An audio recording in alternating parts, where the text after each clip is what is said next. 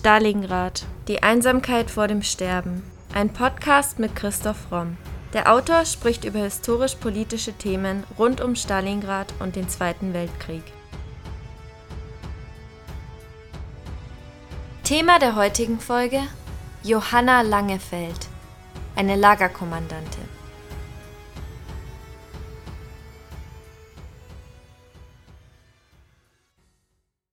Die jüdische Schriftstellerin Margarete Buber-Neumann sagte einmal über Johanna Langefeld, sie hatte unter den Häftlingen von Ravensbrück den Ruf, anständig zu sein. Sie schlug nicht und trat nicht mit den Füßen. Unverständlich blieb mir, wie diese Frau sich einerseits für Häftlinge und deren Nöte ereiferte, andererseits aber es ertragen konnte, jeden Freitag mit den Lagerkommandanten und SS-Ärzten gemeinsam beim Strafvollzug anwesend zu sein und dann zuzusehen, wie man Frauen mit dem Stock verprügelte. Buber Neumann war selbst eine Zeit lang Schreibkraft Langefels. Sie erfuhr sehr genau die Gespaltenheit dieser Frau. Langefeld versuchte im Rahmen ihrer Möglichkeiten anständig zu sein, war aber dennoch überzeugte Antisemitin und Nationalsozialistin. Ihre Geschichte erzählen wir in der heutigen Podcast-Folge. Johanna Langefeld wurde am 5. März 1900 geboren in Essen-Kupferdreh und wuchs in einer evangelisch-lutherischen und nationalistisch geprägten Familie auf.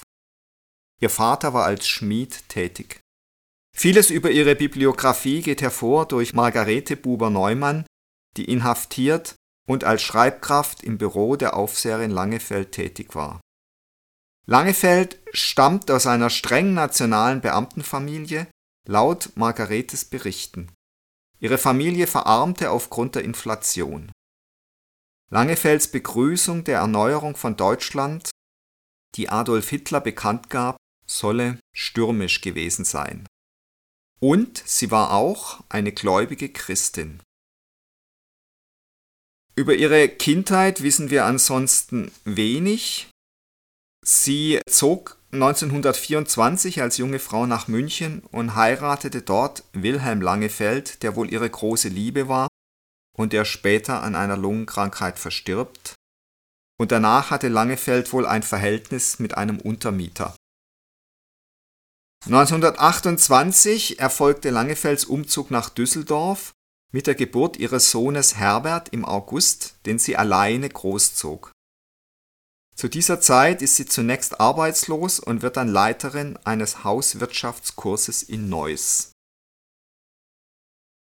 1935 ist sie Hausmutter und Hilfsaufseherin in der Arbeitsanstalt Brauweiler und gab dies bei ihrem Antrag auf Mitgliedschaft in der NSDAP an. Und dort hat sie als asozial geltende Frauen betreut, die eben in dieser Arbeitsanstalt inhaftiert waren. Zunächst als Hausmutter in der weiblichen Abteilung des Jugendhauses Freimersdorf tätig, später wurde sie dort die Vorsteherin. Also sie hat eben es auch bereits damals mit inhaftierten Frauen zu tun gehabt. Johanna Langefeld gab nach dem Krieg zu Protokoll, der stellvertretende Direktor der Provinzialarbeitsanstalt Brauweiler habe ihr als damaliger Hausmutter 1937 den Parteieintritt nahegelegt. Und sie trat dann auch am 30. September 1937 in die NSDAP ein. Die Mitgliedschaft konnte förderlich für eine Karriere innerhalb der Hierarchie der Konzentrationslager gewesen sein. Aus der geringen Prozentzahl von KZ-Aufseherinnen in der NSDAP ist abzuleiten, dass es für Aufseherinnen hingegen keinen nachweisbaren Druck zum Parteieintritt gab. Angepriesen wurde eine leichte körperliche Arbeit, die lediglich die Aufsicht der Insassinnen mit einschließe. Die Motive, sich im KZ Ravensbrück in den Dienst der SS zu stellen, seien auch überwiegend materieller Natur gewesen. Ehemalige Aufseherinnen dokumentieren das Jahrzehnte später in Interviews, die Teil einer Ausstellung sind. Der Dienst im KZ sei attraktiver als hirnlose Fließbandarbeit gewesen, sagt eine von ihnen. Ein weiteres Motiv junger Frauen betraf die Einstellungschancen, da aus dem Schreiben der Kommandantur Ravensbrück hervorgeht, dass keinerlei berufliche Vorkenntnisse vorausgesetzt wurden. Viele der Frauen, die sich da gemeldet haben, waren nicht erwerbstätig. Also es konnte sich im Grunde jede dort bewerben und das war für viele junge Frauen auf den ersten Blick damals offensichtlich eine ganz attraktive Arbeit.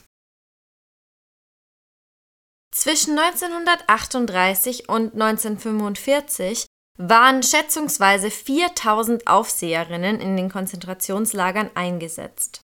Dabei handelte es sich überwiegend um zwischen 43 und 44 rekrutierte Fabrikarbeiterinnen der 1920er Jahrgänge, die auch insgesamt die Mehrheit der KZ-Aufseherinnen stellten. Von den 1600 überprüften Frauen waren 66 Mitglieder der NSDAP Hochgerechnet waren das also nur 4,1 Prozent der SS-Aufseherinnen. Nur 19 dieser 1600 Frauen wurden vor 1900 geboren. Drei der Aufseherinnen waren NSDAP-Mitglieder, das ist ein Anteil von nur 16 Prozent. Bei den zwischen 1900 und 1909 geborenen Frauen lag die Quote bei 6,6 Prozent. Bei den zwischen 1910 und 1919 Geborenen war der Prozentsatz lediglich bei 3,2 Prozent. Das ist ein überraschend geringer Prozentsatz. Daraus kann man schließen, dass dieser Dienst vielleicht tatsächlich nur attraktiver als hirnlose Fließbandarbeit gewesen war. Zusätzlich ist bekannt, dass erstmals im Dezember 1937 weibliche Gefangene im Frauenkonzentrationslager in Lichtenburg in Prettin an der Elbe bewacht wurden. Dafür wurden also auch Aufseherinnen gebraucht. Johanna Langefeld wird aufgrund ihrer bisherigen Erfahrungen 1938 Aufseherin im Konzentrationslager Lichtenburg. Sie wird dann nach Ravensbrück versetzt 1939 und wird dort auch Oberaufseherin. Und dieses Lager ist eines der zentralen Lager zur Frauenbewachung. Hier war die Langefeld an der Organisation von Häftlingstransporten beteiligt. Rund 3340 überwiegend junge Frauen wurden zwischen 39 und 45 im Konzentrationslager Ravensbrück als Wachpersonal ausgebildet. Also sie war auch sehr involviert in die Ausbildung neuer Aufseherinnen. 1940 gab es erstmalige Differenzen zwischen Langefeld und der Lagerleitung, insbesondere mit dem Kommandanten Kögel, beispielsweise wegen der Einführung der Prügelstrafe in Ravensbrück. Die Langefeld war gegen das Prügeln von Frauen auf einem Bock, also gegen das gezielte Foltern von Frauen. Ihr zweiter Ehemann fällt 1940 im Krieg. Erneut kommt es ohne Angabe von Gründen zu Strafaktionen gegen die jüdischen Häftlinge im Lager Ravensbrück. Johanna Langefeld als Oberaufseherin lässt die Fenster des jüdischen Blocks vernageln und verbietet für drei Tage die Versorgung der betroffenen Frauen mit Lebensmittel und Wasser. Hier sieht man auch schon ihr völlig unterschiedliches Verhalten. Also wenn sie Häftlinge mochte, wenn sie Sympathie mit denen hatte und ihre Sympathie galt hauptsächlich den polnischen Gefangenen, dann hat sie sich für die eingesetzt, wie zum Beispiel auch gegen die Prügelstrafe und was für die getan. Und wenn sie aber Leute nicht mochte und sie war überzeugte Antisemitin, das heißt, sie mochte die jüdischen Häftlinge nicht, dann hat sie diesem Hass auch freien Lauf gelassen. Und dadurch war sie wirklich eine gespaltene Persönlichkeit. Und es war bei ihr wohl ganz extrem. Es gibt also immer wieder Aussagen von polnischen weiblichen Gefangenen, die sagen, sie wäre wirklich also die einzige gewesen, die sich menschlich und human verhalten hat. Und es gibt eben Aussagen von jüdischen Gefangenen, die sagen, dass sie sich natürlich an den ganzen Vernichtungsaktionen beteiligt hat und dass es da auch keinerlei Widerspruch von ihr gab.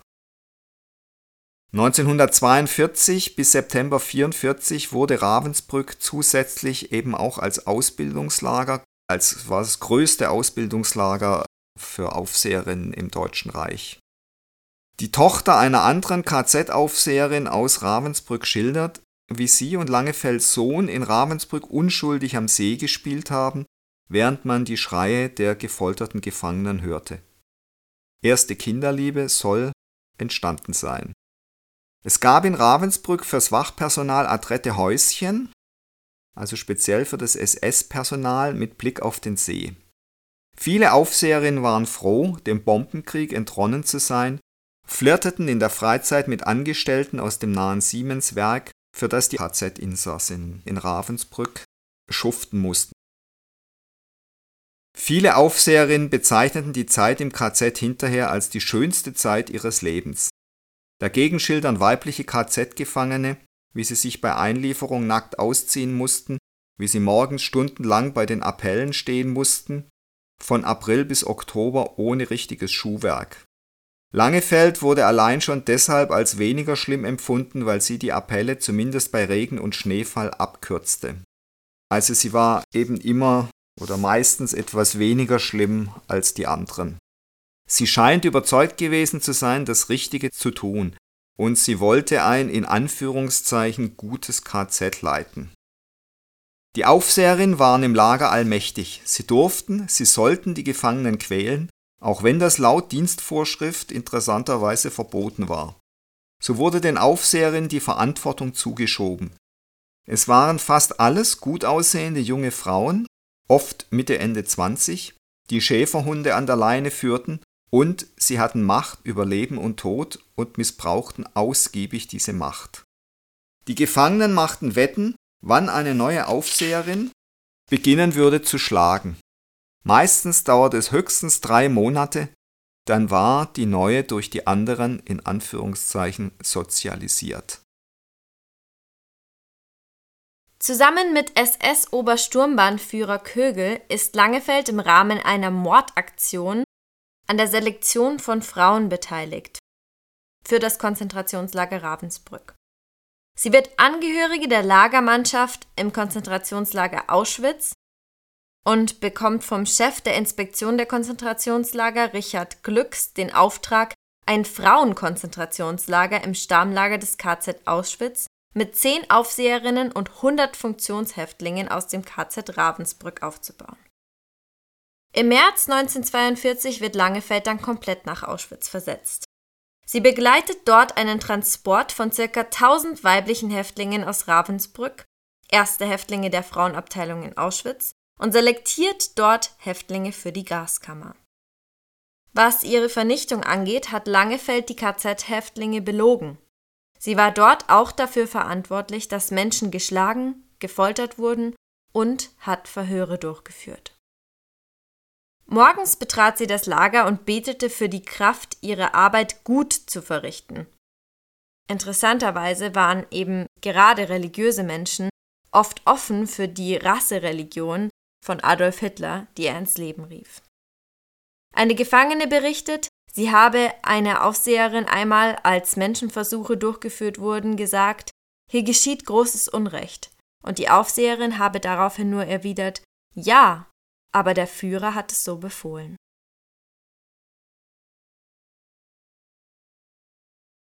Dafür, dass Johanna Langefeld eigentlich ein gespaltenes Verhältnis zu ihrer Tätigkeit hatte, war sie beruflich sehr erfolgreich. Also sie war Oberaufseherin in drei Konzentrationslagern in Lichtenberg, in Ravensbrück und in Auschwitz. Allerdings gab es immer wieder Probleme. Rudolf Höss, der Chef des KZ Auschwitz, schreibt in seinen Erinnerungen, dass er Johanna Langefeld für ungeeignet für die Lagerführung gehalten und deshalb das Frauenlager dem Schutzhaftlagerführer Hans Aumeier unterstellt habe. Während des Besuchs des Reichsführers der SS Heinrich Himmler trug Höss in Gegenwart von Langefeld Himmler seine Kritik vor und bat darum, Langefeld weiterhin dem Schutzhaftlagerführer zu unterstellen. Himmler lehnte das Ansinnen von Höss mit der Begründung ab, dass ein Frauenlager von einer Frau geführt werden solle und schlug vor, Langefeld einen SS-Führer zur Unterstützung zuzuteilen, was allerdings nicht umgesetzt wurde.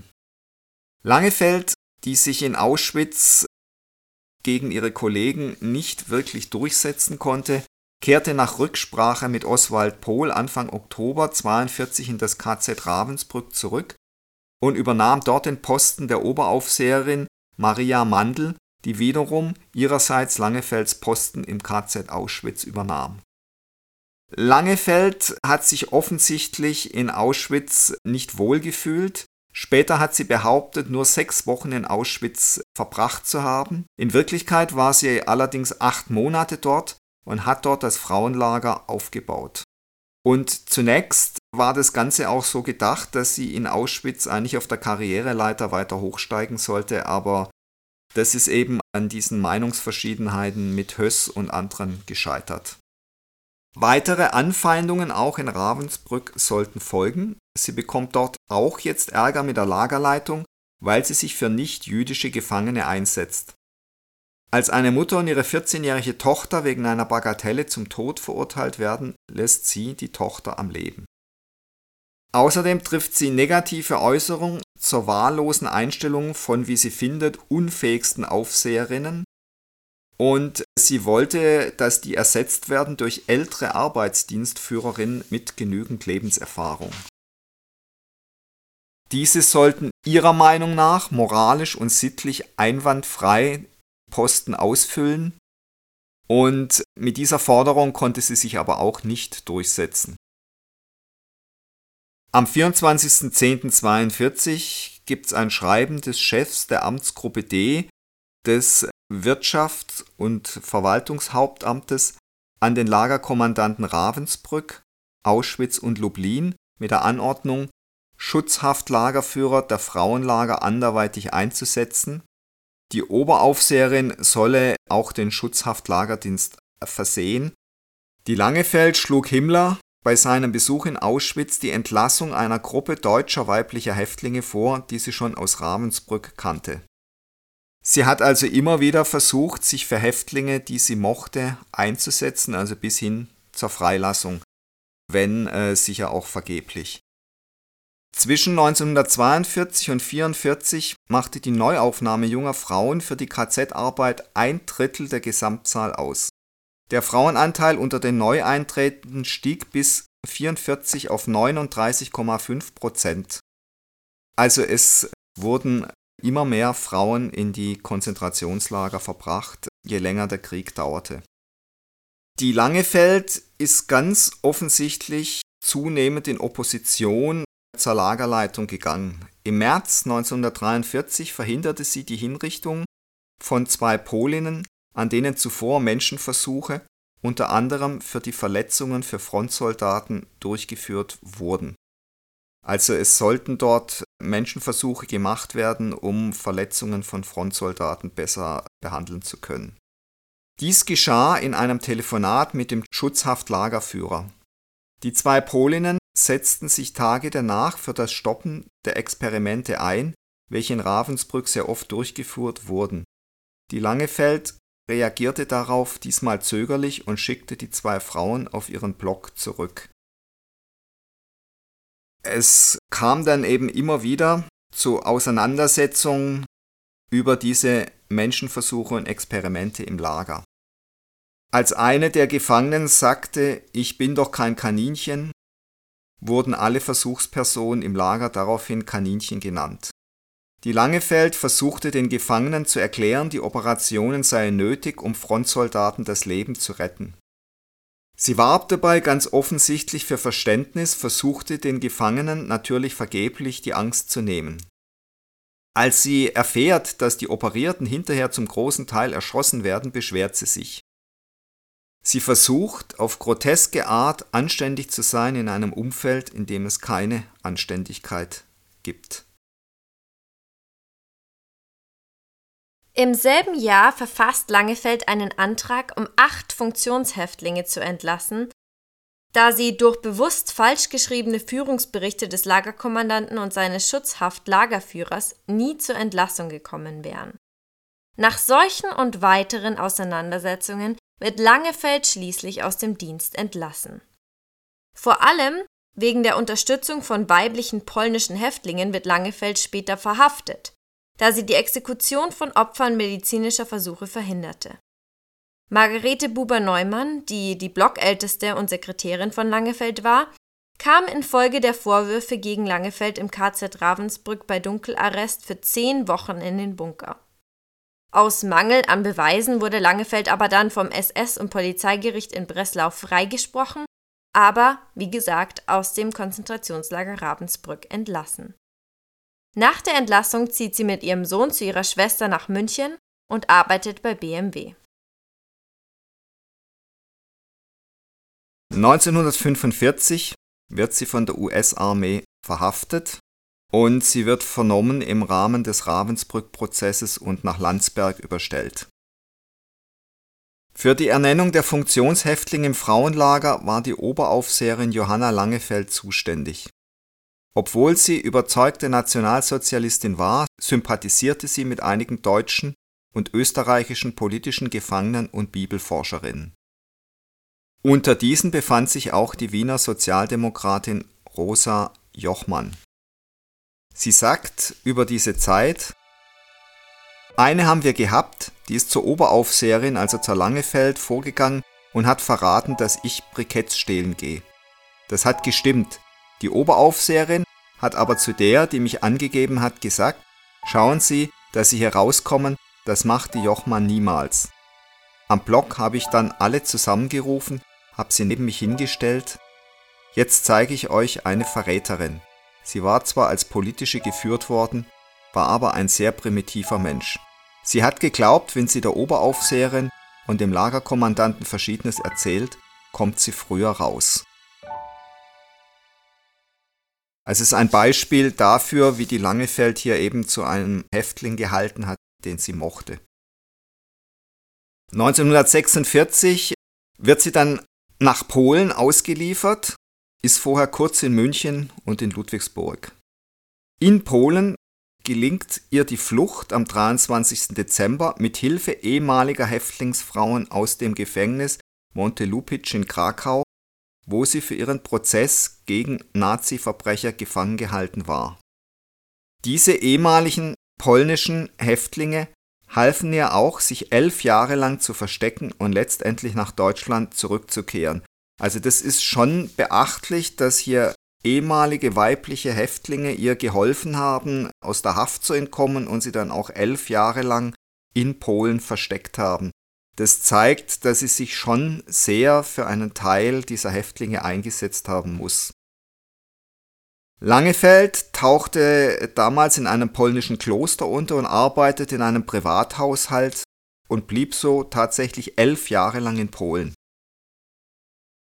Es gibt aber natürlich auch Aussagen, die es in einem sehr viel schlechteren Licht dastehen lassen. Also 1948 im sechsten Ravensbrücker Prozess gibt es die Aussage von Bertha Tege, einer ehemaligen Häftlingsfrau, dass Langefeld die zur Vergasung angeordneten selektierten Frauen zum Transport selbst zusammengestellt habe. Also man sieht hier wieder, wie sie ganz klar zwischen polnischen Häftlingen und jüdischen Häftlingen unterschieden hat.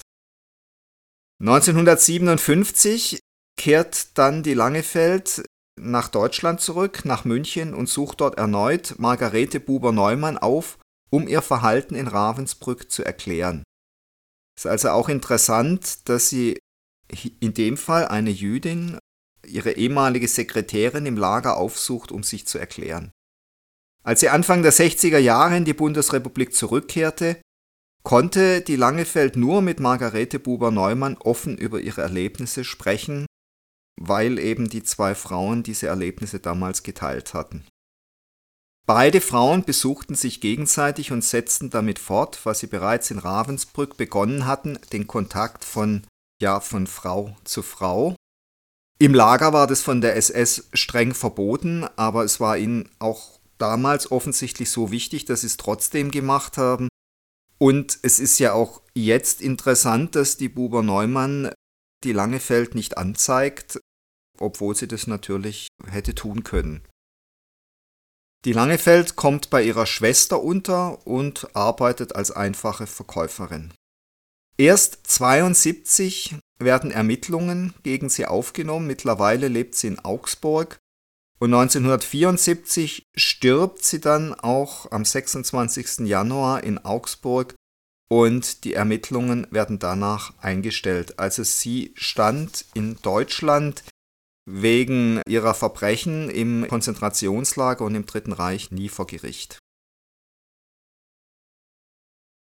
Die Gefangenen in den Konzentrationslagern unterschieden bei den Wärterinnen zwischen schlimm, schlimmer und Sadistinnen. Langefeld fiel laut ihnen nur in Anführungszeichen unter die Kategorie schlimm. Bei vielen hatte Langefeld sogar einen guten Ruf. Verschiedene Stimmen sagen zum Beispiel, das war die einzige Oberaufseherin, die uns menschlich behandelt hat.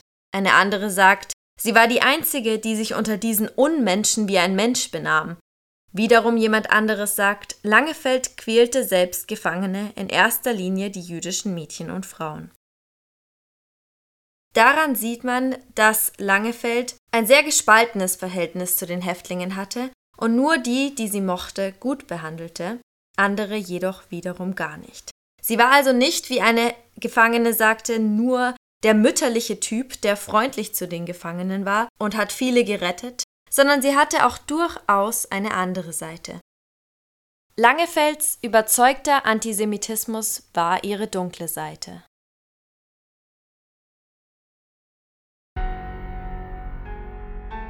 Das war Folge 144 unseres Podcasts Stalingrad, die Einsamkeit vor dem Sterben. Und jetzt seid ihr dran, liebe Stalingrad Podcast-Fans. Wir freuen uns sehr, dass euch unser Podcast auch nach über zwei Jahren noch so gut gefällt. Damit es auch so bleibt, wollen wir von euch hören. Themenvorschläge sowie Anmerkungen und Anregungen nehmen wir gern bei primero.primeroverlag.de oder über Instagram bei primero-verlag entgegen. Und wenn ihr euren Lieblingspodcast anderweitig unterstützen wollt, schaut doch mal auf unserer Website vorbei und browst unser Bücherangebot. Wenn euch der Historienroman Stalingrad, die Einsamkeit vor dem Sterben gefallen hat, dürft ihr euch am 13. Februar diesen Jahres auf einen neuen Premiere-Roman freuen. Die Science-Fiction-Dystopie Thor, der Gott des Feuers, bringt die grausame Kriegsszenerie des frühen 20. Jahrhunderts in ein futuristisches Deutschland nach dem nuklearen Armageddon. Mehr Infos findet ihr auf unserer Website oder unseren Social-Media-Kanälen. Außerdem freuen wir uns natürlich immer über kleine Spenden via PayPal. Den Link dazu findet ihr in der Podcast-Beschreibung und auf unserer Website. Aber auf jeden Fall vielen Dank, dass ihr so treu und interessiert unseren Stalingrad-Podcast hört. Wir hoffen, ihr bleibt uns noch über viele weitere Folgen erhalten.